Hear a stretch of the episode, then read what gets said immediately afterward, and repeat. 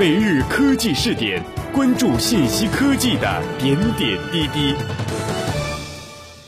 七月三日消息，据国外媒体报道，本周二，Twitter 将投行高盛的明星高管安东尼诺托招至麾下。媒体评论称，Twitter 原有核心高管在过去数月内被洗清一空，这证明了公司首席执行官迪克·克斯特罗未能想到好办法来招揽更多的用户。诺托在去年帮助 Twitter 完成了首次的公开发行，虽然此人在华尔街口碑不错，但是想要让 Twitter 这个使用方式怪癖、让用户陷入无尽信息流的服务更加能吸引大众，诺托可能并非最佳人选。今年三月。Twitter 在全球拥有2.5亿月度用户，较去年的十二月末增长了5.8%，未能达到分析师期望的2.6亿。公司在去年年末时的增长速度则更慢，这让 IPO 之后购入 Twitter 股票的投资者是颇为失望。他们以为 Twitter 有潜力增长至 Facebook 那样的规模，而后者的用户数量则是 Twitter 的五倍。市场研究公司 BTIG 的媒体分析师理查克·格林菲尔德指出：“如何才能说服我母亲，让她相信有使用 Twitter 的必要？Facebook 自然不用多说，所有人都喜欢和朋友分享照片和信息。但如果想像 Facebook 那样风靡全球，Twitter 这个产品就必须做大幅修改。”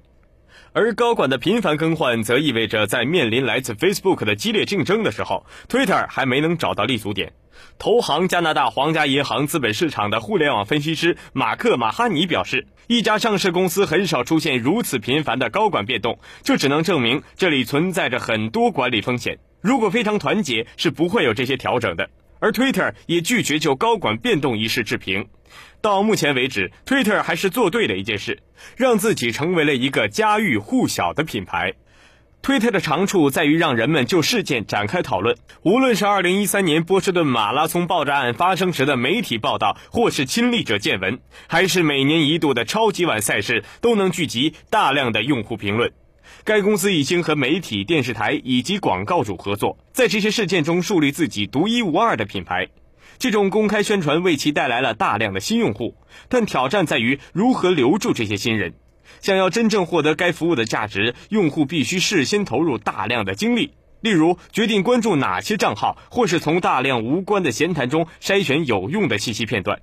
至少，Twitter 围绕世界杯展开的销售活动可能有助于提高六月份的用户数量。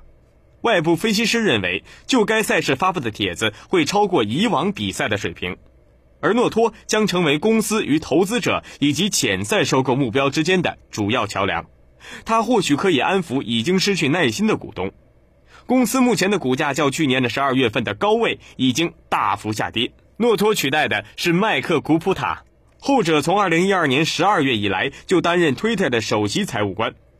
古普塔今后将负责公司对初创公司的战略投资。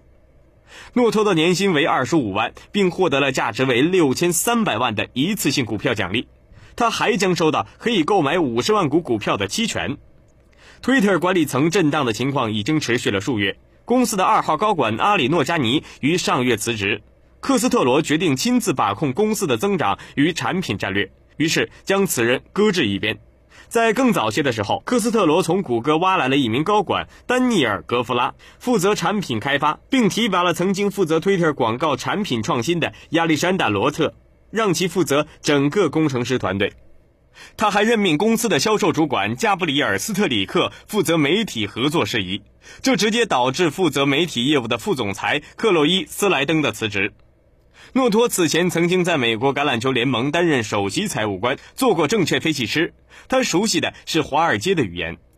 考虑到他处理 Twitter 上市时担任的重要角色，他也被认为比较合适兜售 Twitter 的希冀与梦想。与银行合作的资深顾问艾伦·约翰逊表示：“如果你的市值远远超过利润，那么与华尔街搞好关系可能相当重要。”